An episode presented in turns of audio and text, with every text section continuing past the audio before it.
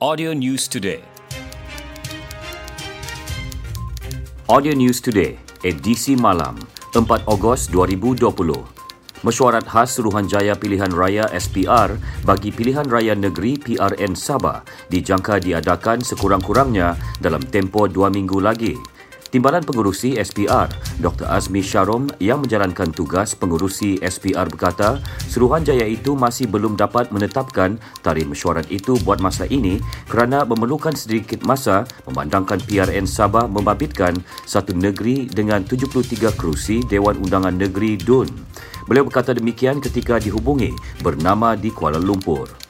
Pada 30 Julai lepas, Ketua Menteri Sabah Datuk Seri Panglima Muhammad Syafiee Abdal mengumumkan pembubaran DUN Sabah selepas mendapat perkenan yang di-Pertuan Negeri Tun Dr. Juhar Datuk Mahiruddin dengan SPR menerima pemakluman rasmi mengenainya pada keesokan hari.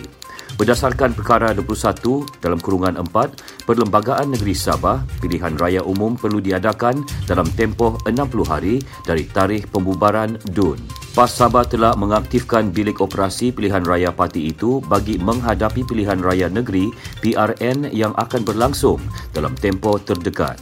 Menurut kenyataan Ketua Penerangan PAS Sabah, Ahmad Dullah, jentera pilihan raya PAS di seluruh negeri sedia menghadapi PRN walaupun pengumumannya dibuat secara mengejut. Sementara itu, Pesuruhjaya PAS Sabah Muhammad Aminuddin Aling memberitahu PAS Sabah telah mengenal pasti kerusi yang berpotensi untuk ditandingi parti itu dan akan berunding dengan Parti Rakan Sekutu dalam Barisan Nasional BN. Dun Sabah dibubarkan pada Khamis lalu bagi memberi laluan kepada PRN yang perlu diadakan sebelum 29 September depan. Pada PRU 14, sebanyak 60 kerusi DUN dipertandingkan tetapi pada Julai tahun lalu, Dewan Rakyat meluluskan usul tambahan 13 kerusi DUN Sabah menjadikan jumlah keseluruhan 73 kerusi. Kementerian Pendidikan KPM melalui Pengarah Jabatan Pendidikan Negeri JPN akan berbincang bersama pihak berkaitan jika terdapat keperluan menutup sekolah bagi mencegah penularan COVID-19 di kawasan yang terlibat. Bercakap dalam Dewan Rakyat di Kuala Lumpur, Menteri Kanan Pendidikan Dr. Radzi Jidin berkata, di peringkat negeri, KPM akan memantau perkembangan sesi persekolahan melalui JPN dan Pejabat Pendidikan Daerah PPD dan pengarah JPN ialah ahli dalam Jawatan Kuasa Pengurusan Bencana Negeri JPPN. Beliau berkata demikian ketika menjawab pertanyaan Teo Ni Ching, PH Kulai pada sesi soal jawab yang ingin tahu jika KPM merancang untuk menutup tutup sekolah di zon merah COVID-19. Menjawab soalan tambahan, Tio sekiranya KPM bercadang menutup sekolah di Sabah susulan terdapat kes positif dalam kalangan murid di negeri ini, Dr. Razzi berkata perkara itu akan dilihat mengikut kes. Katanya jika ada keperluan untuk menutup sekolah tersebut, KPM berdasarkan nasihat daripada profesional di KKM dan MKN serta kerajaan negeri akan berbincang dan pihaknya bersedia untuk menutup sekolah. Sebelum ini, Pengarah Kesihatan Negeri Datu Dr. Christina Rundi dalam kenyataannya mengesahkan terdapat dua murid sekolah rendah disahkan positif COVID-19 melibatkan kes 389 dan 390 masing-masing di Kota Kinabalu dan Papar. Sesi persekolahan di Sekolah Agama Negeri SAN dan Tadika di bawah kendalian dan pemantauan Jabatan Hal Ehwal Agama Islam Negeri Sabah JAINS berjalan lancar mengikut prosedur operasi standard SOP yang ditetapkan. Menurut pengarah Giants, Datuk Saiful Zaman Sanggul, sebelum sesi persekolahan bermula hari ini, semua guru besar dan penyelia SAN dan Tadika diberi taklimat mengenai SOP yang perlu dipatuhi. Langkah itu termasuklah menyediakan susun atur kedudukan dalam kelas yang mematuhi penjarakan fizikal, saringan suhu badan, pemakaian pelitup separuh muka dan penggunaan cecair pembasmi kuman. Datu Saiful Zaman menyatakan demikian kepada pemberita selepas meninjau pematuhan SOP SAN integrasi putatan di putatan sempena pembukaan sesi persekolahan bagi SAN dan Tadika Giants bermula hari ini.